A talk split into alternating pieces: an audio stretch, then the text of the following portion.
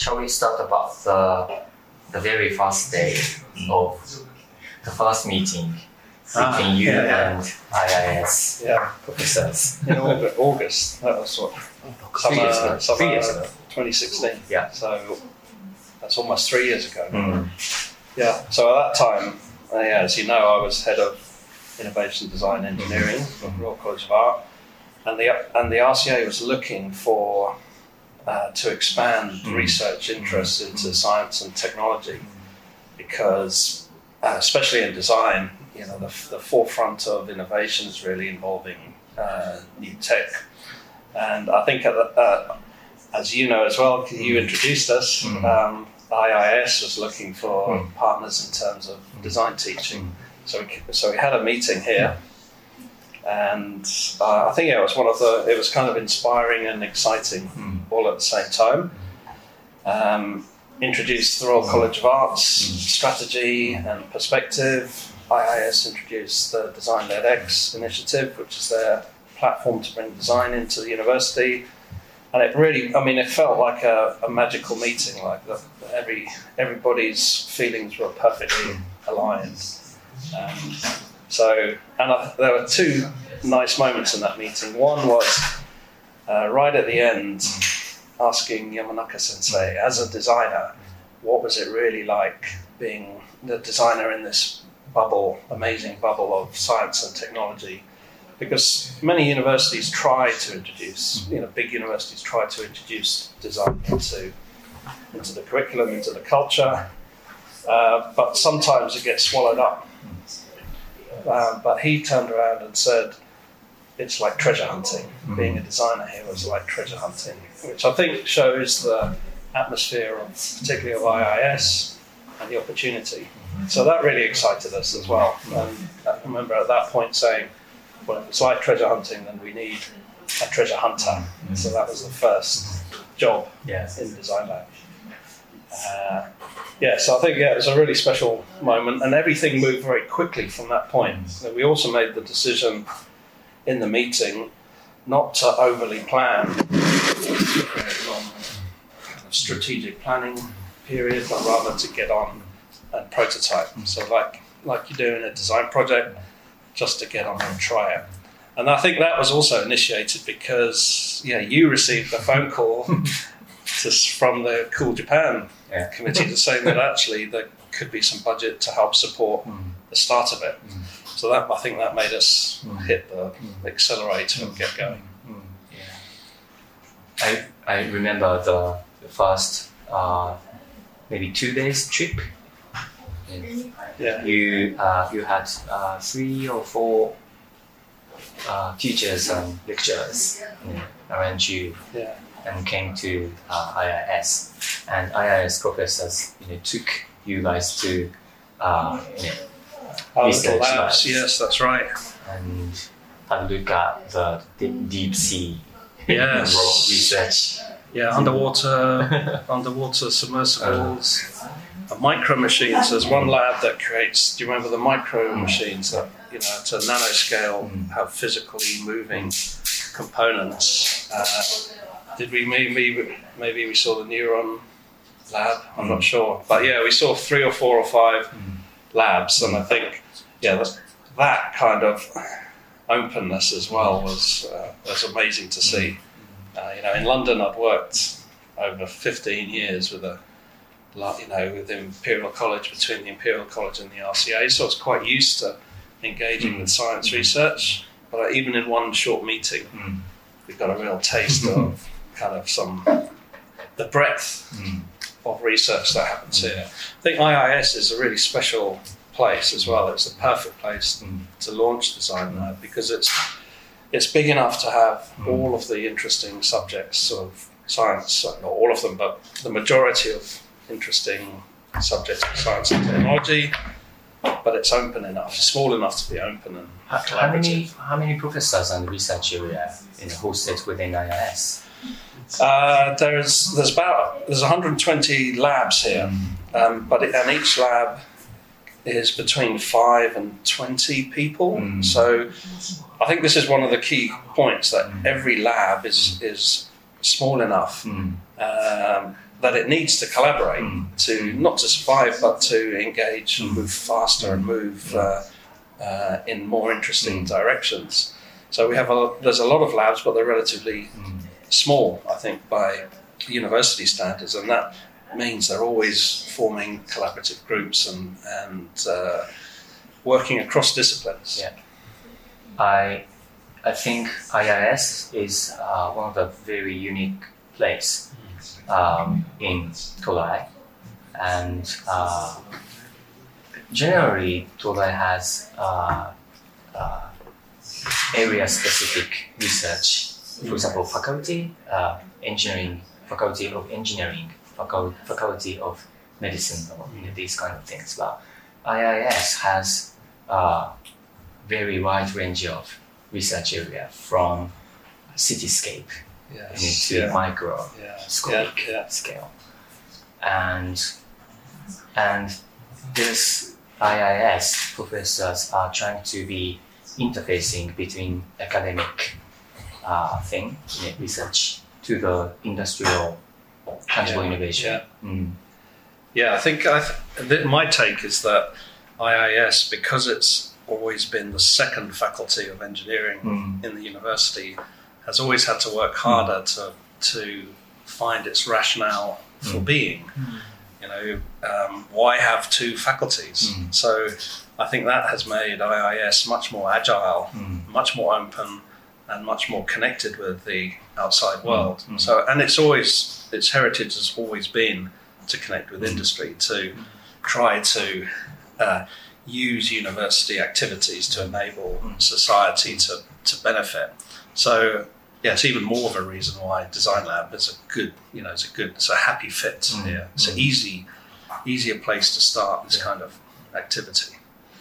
When we had a chat about the, the functionality of design with uh, the global leaders, um, many people uh, um, you know, point out about the uh, design is a, one of the very powerful method to introduce um, pure R&D, uh, you know, technical uh, value to the society. The, Mm.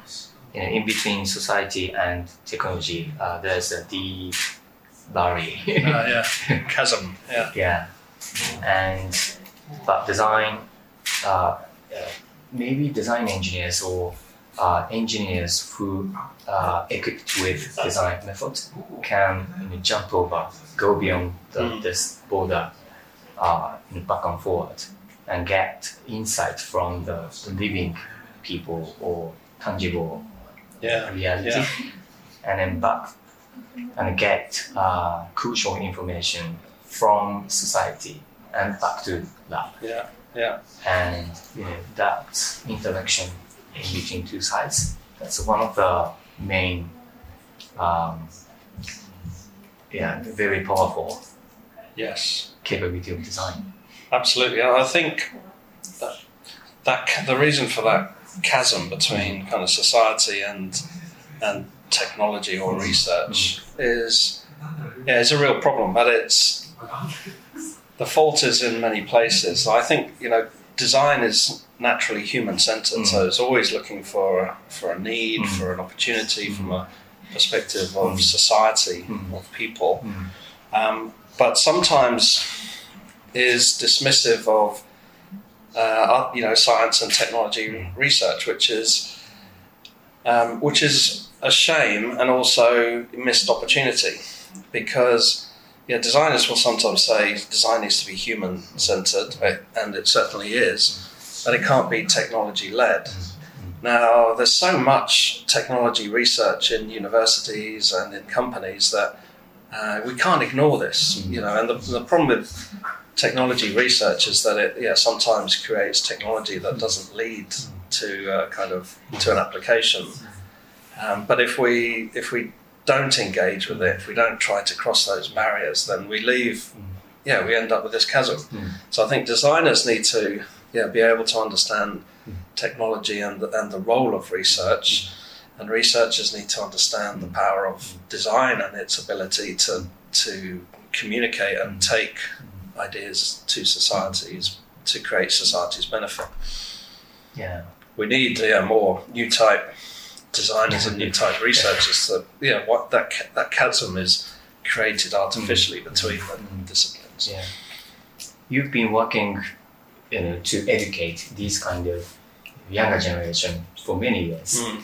uh, since you know, RCA uh, to IIS Design Lab, and um, but the you know there are so many pure art and design university uh, in in global and in Japan, and uh, you know these kind of uh, schools are looking at more aesthetic side of design, and I think this is uh, very important to um, create the culture and better society. But the design education in uh, non-design school, engineering school, business school, is not so uh, prepared for many years. Even if we are looking at uh, the United States or the UK, Mm. and Japan is uh, uh, one of the big uh, industrial um, country. But uh, when we look at that, you know, non uh, design education for non-designers are not so well prepared. But the industry leaders are, you know, we we have uh, very strong awareness about the how design can contribute to connect society and research-based technology.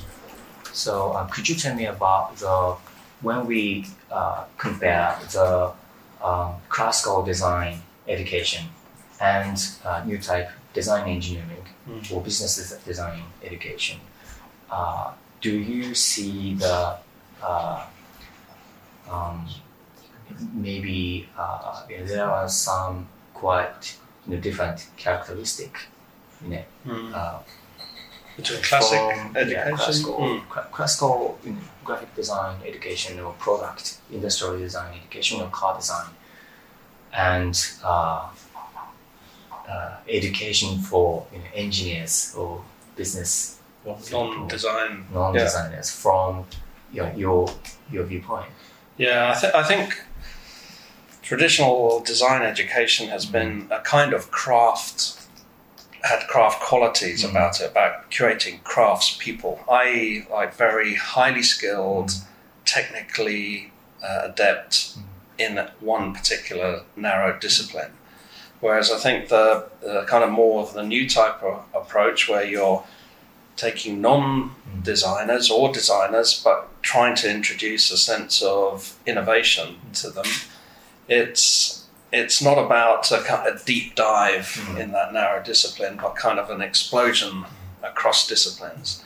So I think the the kind of atmosphere and environment of new type of education is not kind of careful and deep carving this perfect uh, person, but rather a kind of intense, high energy education where people are exposed to many different ways of working.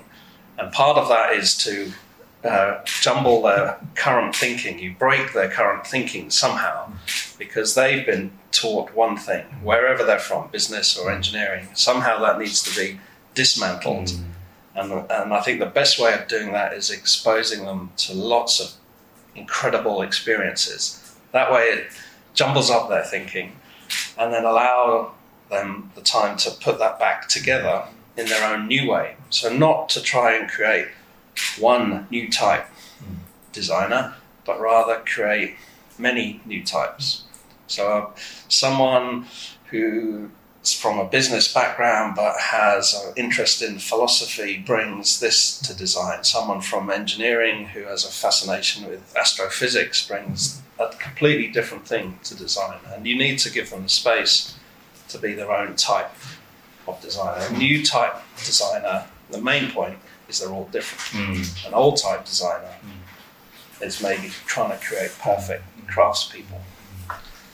So I think, yeah, the, the education itself needs to go through an innovation Yeah. to create that type. You can't, you can't create this kind of discipline breaking system Mm. with the old system of education. Yeah. in that sense, I guess that maybe uh, when we think about the what kind of people new tech designers, uh, man- mandatory mindset or skill set. Mm. I think self-learning or self-unlearning Yes. mindset Yeah. is so important. Yes, certainly. A, a, a flexibility um, to be broken and rebuilt Um, constantly, I think. Um, and I think maybe the number one attribute is, curio- is a curiosity, mm, you know, because if you're not curious about new things, then you'll never relearn your ways of working. I think maybe that's that's always been the case in, in design, but not in the case, maybe sense of maybe engineering or business or uh, art. You know, you know, you need to you need to bring these people together mm, under one banner.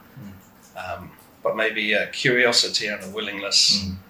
A drive to self learn is important.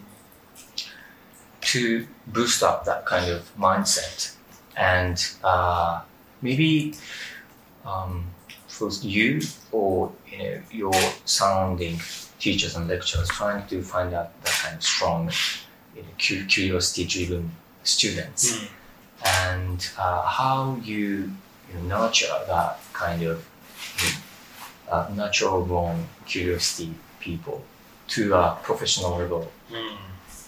I think it's uh, it's it's always been about curating the educational experience. So I think in in the past, particularly at the RCA in in IDE, we had what we called like a non-linear process. So it was essentially a uh, seemingly disconnected set of experiences that opened people's minds to different approaches. So, constantly showing them new ways of working, constantly showing them uh, new experiences and new techniques, uh, but not formally defining what they're supposed to be. Um, and so, it, I, I felt it was an opportunity for students to see lots of things. Um, the important thing was always that they engaged. Uh, and again, intensity and speed I think is important. So you give students one thing to do at a time for two weeks or six weeks and they do nothing else. So it's like they jump into this one thing and get swallowed up by it. So that feeds their curiosity, you know, and they're like, they become hungry for new things. So after at the RCA is a two-year program. After one year, you get fed all of these different um, experiences. It's like having a huge meal. Then you need to digest that. And sometimes I think the most important thing in education is holiday. it's actually not teaching. You know, not teaching is as, as important as teaching. So to allow people to reflect, to digest. I mean, you're, it's about changing people's mental systems, changing the way they think, changing their brain. That takes time. It doesn't happen overnight. I think this is the, the massive difference between teaching a creative course and teaching a factual based course. Is you can fact based course you can give a lecture and you can absorb knowledge and you can learn a process. In a creative course, you're trying to change the way that you think. And yes, you do pick up skills that are more rote learning, but changing the way you think ultimately takes time.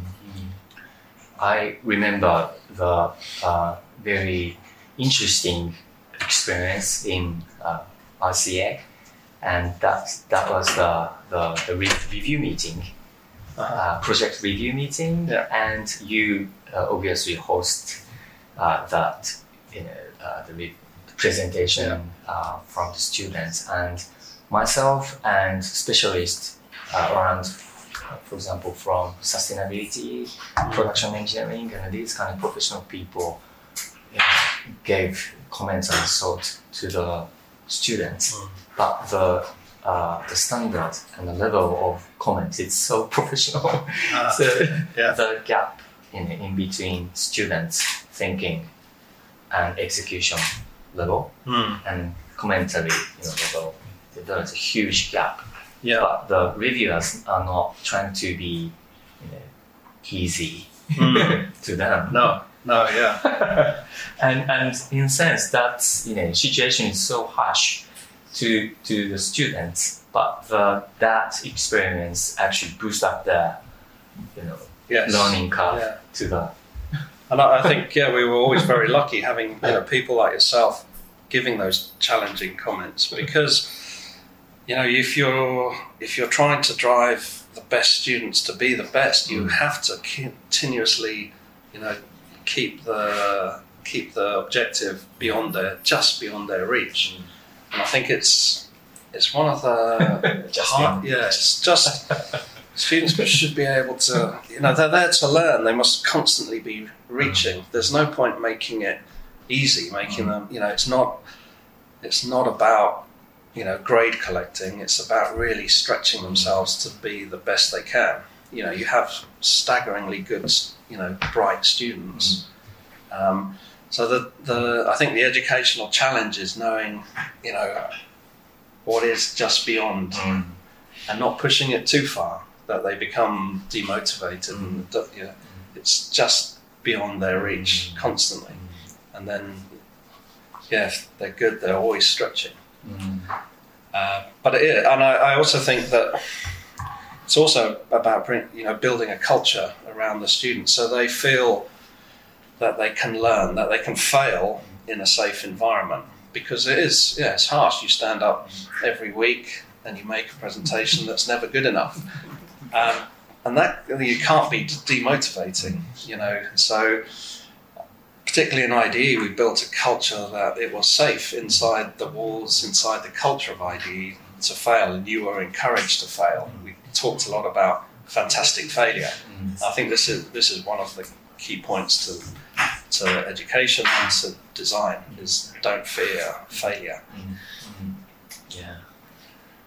And surprisingly, that you know, through these kind of continuous stimulus to students, in the end of uh, two years, the uh, the skill set level, um, average level of students are actually you know same as uh, professional level of classical design students, and in a way. Uh, when we think about design, it is a kind of terminology, but the design could be divided into two, two components. The first one is design for innovation, and the second half is uh, innovation uh, design for uh, styling and branding. And uh, we use same design, but the actually the uh, on-site skill set is completely different type but the through through the two years uh, or one year in education, uh, even if we look at the uh, styling and branding uh, side of design, uh, the you know, these students are uh, pretty well. Do to okay, yeah. So yeah. how I think design thinking or you know prototyping method are very useful and helpful to you know engineering students and business students to boost up their innovation minds and innovation processes. Because uh, I think design thinking um, had been you know invented within the computer science and the computer age. So that's that's uh, more familiar to uh, non-designers students you know, uh, when we compare that uh, aspect to the, the styling, you know, design, styling, and things. But uh, yeah, I- I'm always curious how um, when we try to engineering and business students, you know, turn them into more you know, competing new type designer. Maybe styling aspect is and present, present presentation skill set, visualization skill set is sometimes very powerful uh, tools for them to convey the internal thinking to yes, to yeah. So how how you train them? yes, that's a good Yeah. question. Yeah. Um, I, I think, yeah, particularly at the Royal College of Art, when when we would sometimes think, okay, here's a we have a program where we take anybody, business people, designers, engineers, and in two years we expect them to be top class design innovators. Um, and we sometimes used to think this is never going to work. We need to teach them. We need to teach the designers engineering and the engineers design and the business people everything, and take them through a foundation and then an intermediate and then a advanced Mm. classes, and then we can expect them to be good. Mm. But we don't do that. How can you know? It's never going to work, but it does work. You know, you see what comes out at the end, and I, and I think the what essentially what happened is we have things that we taught, or rather allowed the students to experience, and we concentrated on the high end stuff, the thinking things, the strategy, the search for the big idea, and the uh, more the more of the intangible, not skill based activities. And then there was inside the cohort mixture of designers, engineers, business people, and diverse other people who, within that group, contained mm. skills, mm. and we essentially expected the students to learn by osmosis mm. from their teammates about things like visualization or presentation or basic engineering, and they would pick those up through teamwork. So we did a lot of group work uh, because the idea was that I would learn from you because mm. you're a designer and I'm an engineer, and next door is a is a business person. And so that's why it was working because there was learning by osmosis from each other. Mm. We focused on the higher level thinking. Mm. So if we had focused too much time on skill stuff, we would we would we would just have wasted our time as, as staff as teachers. So I think that that was the magic, you know, bringing diversity and making and curating the cohort such that it could teach itself. And it, every year, the students said they learned more from each other than they did from us. Okay. And we saw that as success, which might sound crazy as a as a teacher. You'd expect to be the one to be teaching, but Mm. it's not. You know, the uh, the the cohort itself is kind of like a yeah, fusion. You know, it feeds off itself. Once you get it working, then there's so that's a really powerful teaching model. so that maybe the order of education is very important. I think the, the first component always uh, consists of uh, kind of uh, the sets of bootcamp process to tell about the user research or prototyping, these kind of basic skill set uh, to do you know, innovation thinking. And uh, in second year, we, we have a group project first, and individual project is actually you know sits on after. That's fun. Yeah, yeah, yeah. So that's uh, you know, the right order. Yeah. Uh, in the in the first year is also a mix of group and, and individual work, but yes, you're right. The the early part is showing different processes, so experimental approaches or disruptive innovation approaches or enterprise approaches, so that they get a kind of basic understanding of the directions, and then different projects showing different skill sets or different thinking approaches and the second year, so after that holiday where they've reflected and absorbed these things, you have this period of an intense group project. And then the final test is, you know, how do you do it on your own? Which seems artificial because at no point in the future do you ever work on your own. Uh, but ultimately you have to prove it, Yeah. you know. um, in, in this interview, we always figure out how uh, how people can be BTC Mm. hybrid. So um, design engineering. Um, first of all, twenty years ago, when when I you know was in the RCA as uh, industrial design uh, engineering students, Yeah. the our the course uh, objective uh, was clearly set to educate engineering engineering student, uh, you know, as a um, hybrid type as a design engineer. But now uh, the objective is maybe evolved to how we can create the the more stronger you know, hybrid business tech and Yeah, yeah, and I, I think now the go in when the course started, it was about teaching engineers design and, and having those people join the design industry. Now we talked a lot more more about it, not being clear Mm. where the future lies, and that to create new type designers who can create that future. So whether it's starting their own company, reinventing existing companies, rethinking society, there's many different directions. So the the exit direction is now not defined at all, you know, and we're trying we were trying to create people who would define those exit directions completely. Yeah.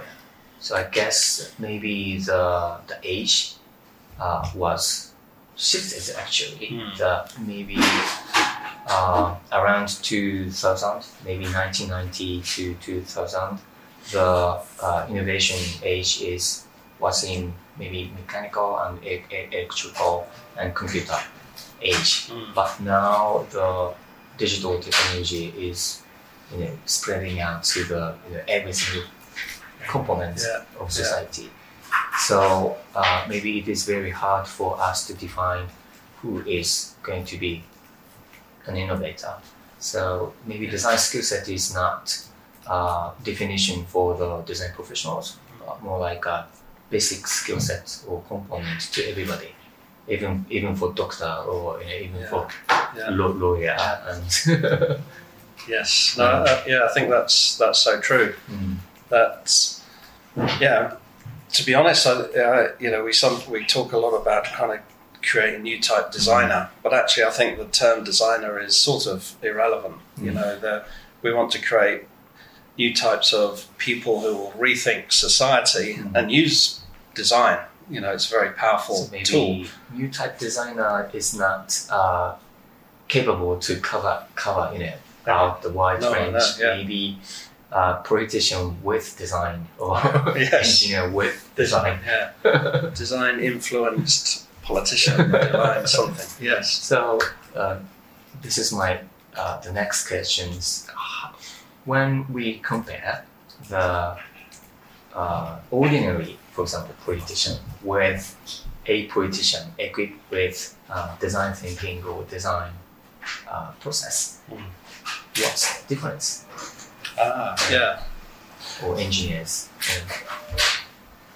I think the politician is a good example because uh, I often wonder how on earth uh, politicians can work. You know, they they propose complex models and that have to work in big networks. How do they do that without creating concepts, iterate, prototyping, iterating, and testing? So I think, yeah, design could be a really powerful tool for politicians because how on earth are they expected to develop, you know, new ideas and implement new ideas without the mindset of, of design, which is about yeah, is about creation Mhm. and the iterative and chaotic and often failing uh, process of creation. Mhm. You know, and that is a yeah. I, I often wonder how how does government work without Mm. design. Mm. I'm the same in, about innovation. People talk about uh, design-led innovation being, you know, a unique way of, of working. I think what other way is there? Mm. What other way of innovating can you expect? Just sitting around waiting for perfect ideas to pop into your head? Mm. There's no other way. You know, if the maybe this is the thing about design. Everything is designed, whether it's done well or done badly. So everything is going through this process. Mm. What we need to do is make people more aware and better at that process, and that can affect and improve so many different types of work. Mm. Mm. Having said that, there's a phrase, isn't there? Who was it? Some, yeah. Who was it who said, "Stop all this innovation and just give me a classic"? It's like there's you, you don't want a world where everybody is constantly reinventing everything because then nothing would genuinely work and we would constantly be prototyping. That's that is maybe one of the the very um, important things to look at the rea- reality of the world. Mm. I think uh, the balance of uh, uh, you know, how, how we can you know, uh, kind of collective collectiveness in, in, in the society. Uh, when we look at the uh, ordinary industry, I think uh, the people um, who are working on operational you know, process and thinking, maybe 95% uh, people are you know, looking Hmm. at that side, and maybe less than 5% people looking at you know, creating new things, new, uh, new businesses.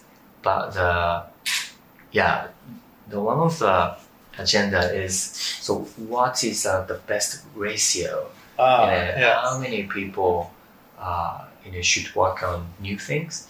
How many people uh, should work on you know op- operate or keep or maintain existing things and how many people should working on uh, combination of know, uh, exist, existing things and I guess this is this is just my imagination but maybe 10% of innovators or challengers and 80% of you know, ma- ma- maintenance Yeah, and 10% of terminator. yeah, yeah. It could be a good balance. and th- this, this is uh, the why 10, 80, and 10 sounds uh, right because uh, the, this is very similar to our body because our body and the living things are uh, always you know, uh, maintained in a dynamic you know, in and out Ah, yeah. flow Yeah. and yeah, homeostasis Yeah. you know, status things are the, one of the metaphor how we can maintain healthy um, status of the society. And if uh, the, the this eighty percent is uh, more like uh, you know ninety nine percent, very few new things and very limited number of termination. Mm. Maybe society is going to be more rigid Yeah, and uh, uh, resi- resilience for the, the change. The maybe yeah, it is not so uh, working well. Mm. but the future is always the you know sum of small changes, yes. right? So, I also think it's, it's a really interesting question because you can also think it from the perspective of you know a corporate, particularly a corporate Mm. culture. Mm. You know, you think of a place like Apple, which is now yeah, hugely Mm.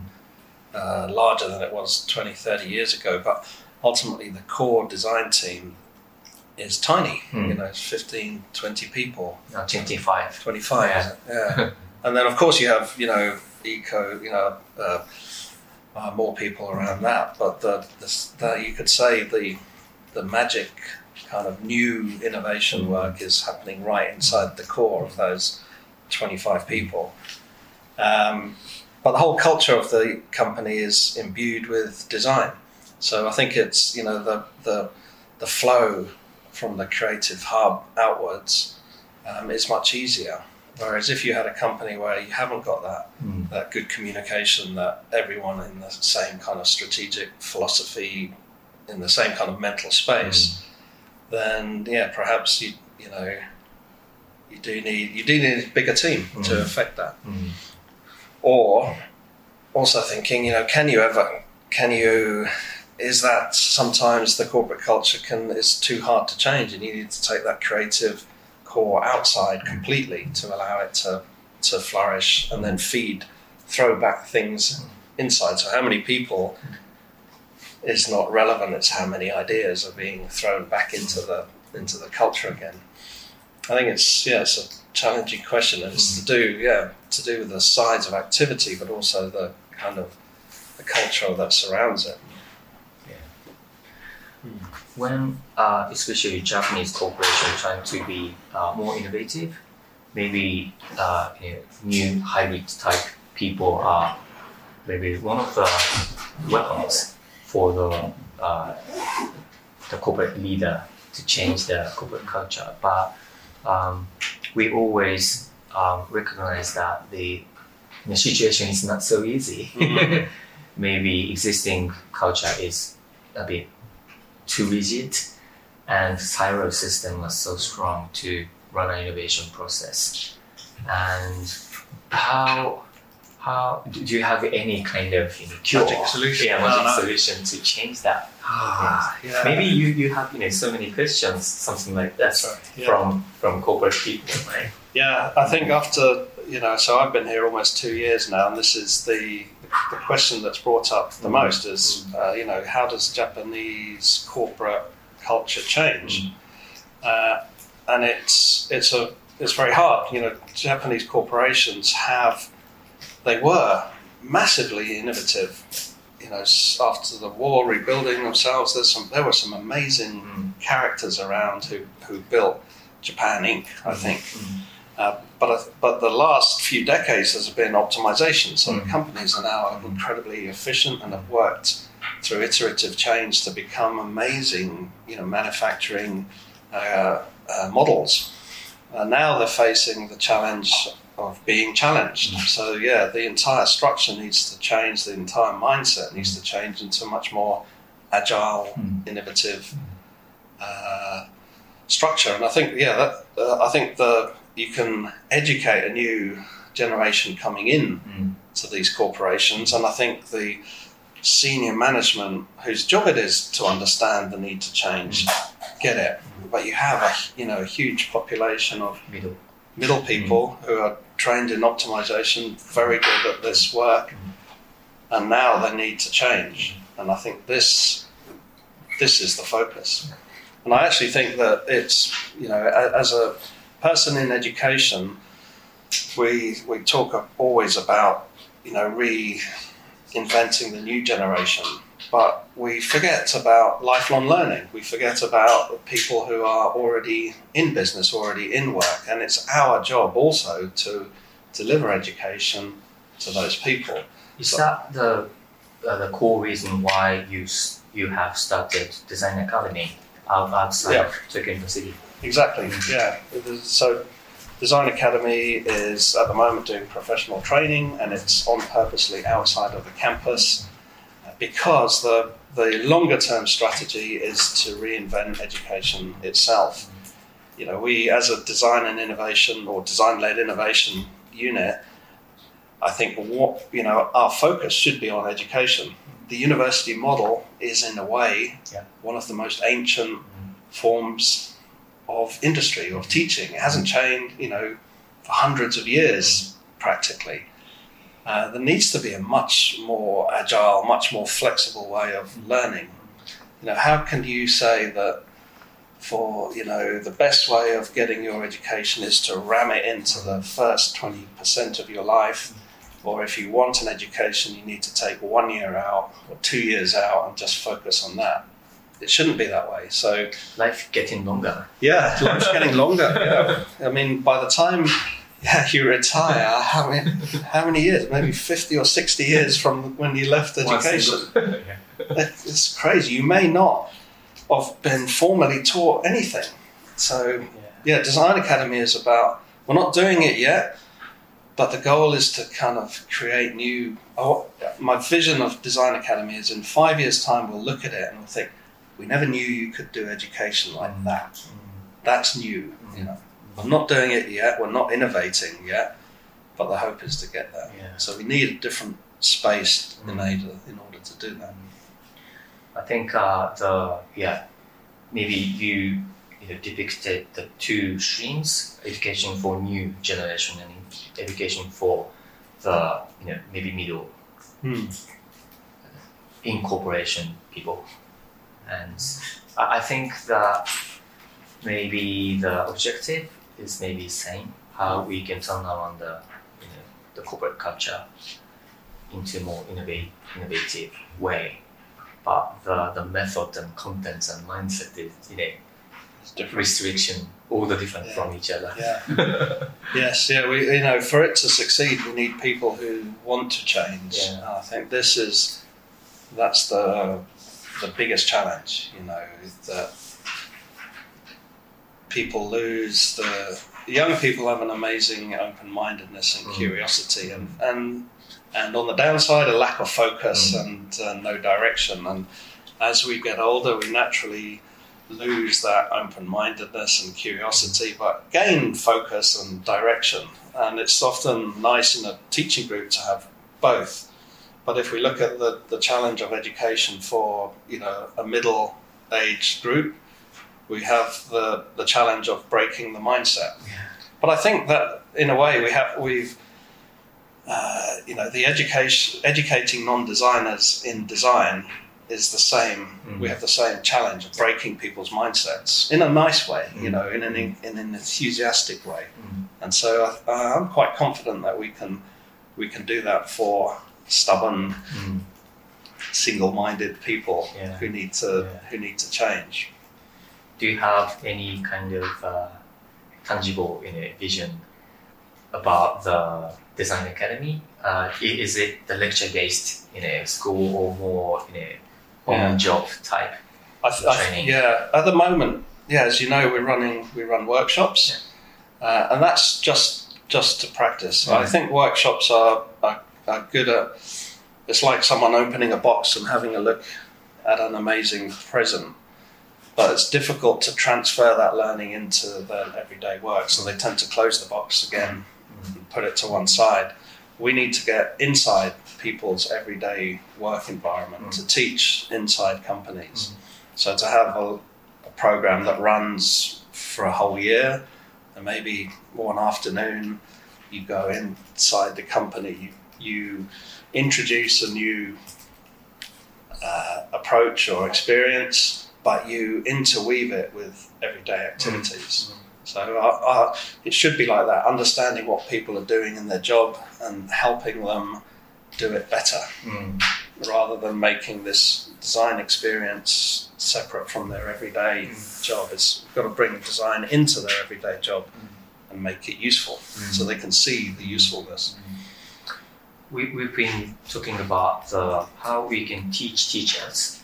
and because uh, when we get the you know, speed to boost up the societal shift, Mm. I think that maybe uh, capacity of the, teaching staff is limited. Yes. So that the give the, the teaching method and the manuals and the processes to the everybody and then to boost up the yeah. dissemination Train the trainers. yes. Yeah. Yeah. You're right. I think.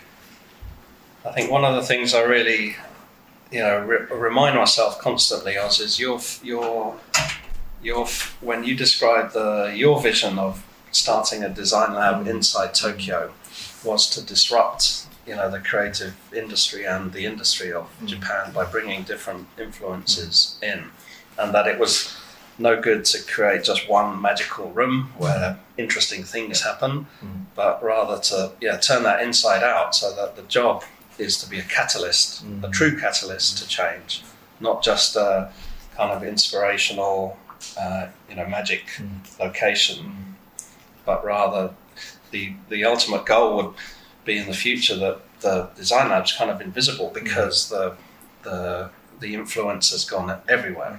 So you, it's no longer visible because it's hidden by success of Mm. design and innovation happening all around it. That would be the, the kind of great future success of Yeah. design lab. It's a it's a landing pad, not a destination. Mm. So now you clearly have two two things: the education for new people and education for Yes, yeah, yeah. I was, yeah, uh, trying to sort of capture the vision of what that is, and I sometimes think it's about turning universities inside out. Yeah. You know, so we we engage with research to Mm. show society. That's like pulling Mm. research out of the university. We do the design academy outside Mhm. the campus and change it. So it's it feels like yeah, our job is turning university inside out. You know, exposing the amazing knowledge that's here and the amazing teaching ability here in different ways. Mm. Innovating the university system itself helps us to innovate everybody else. that inside out process sounds very fascinating and i realized that maybe the, the one of the role of design is to yeah connect the outside and inside, Hmm. and you know to you know to di- to bridge the two different types of continents Yes. together. Yeah. Yeah. Bring hmm. well that chasm between many things, hmm. chaos and order, Mm. design and engineering, hmm. society and universities. Is is is about bridging. Yeah. Cool. Thank you. It's it's about fifteen minutes, and do you have any anything final comment or Um, to tell? I don't, there was one, there was only one little thing that we I, I, I we we dropped and I skipped over, which is I think at the moment design and innovation is such an exciting moment, and I think when when you were at college and when and even more so when as I, I was at college, you know, we were trying to we were creating ideas that imagined new technologies. And then the technology was behind the dreams of, of design. I think right now we have this tidal wave of change coming. So it's no longer about dreaming of the future, but rather navigating the future. And I think that is, you know, it could be very, it's a scary moment because there are many technologies that have incredible power. Yeah. And design and innovators need to help us navigate those carefully. Um, so I think, yeah, it's it's one of the most exciting times I think in the last century at the moment in terms of our ability to create as designers. Yeah. Cool. Okay. Thank you, Mars. All right. Yeah. Thank you. Thank you.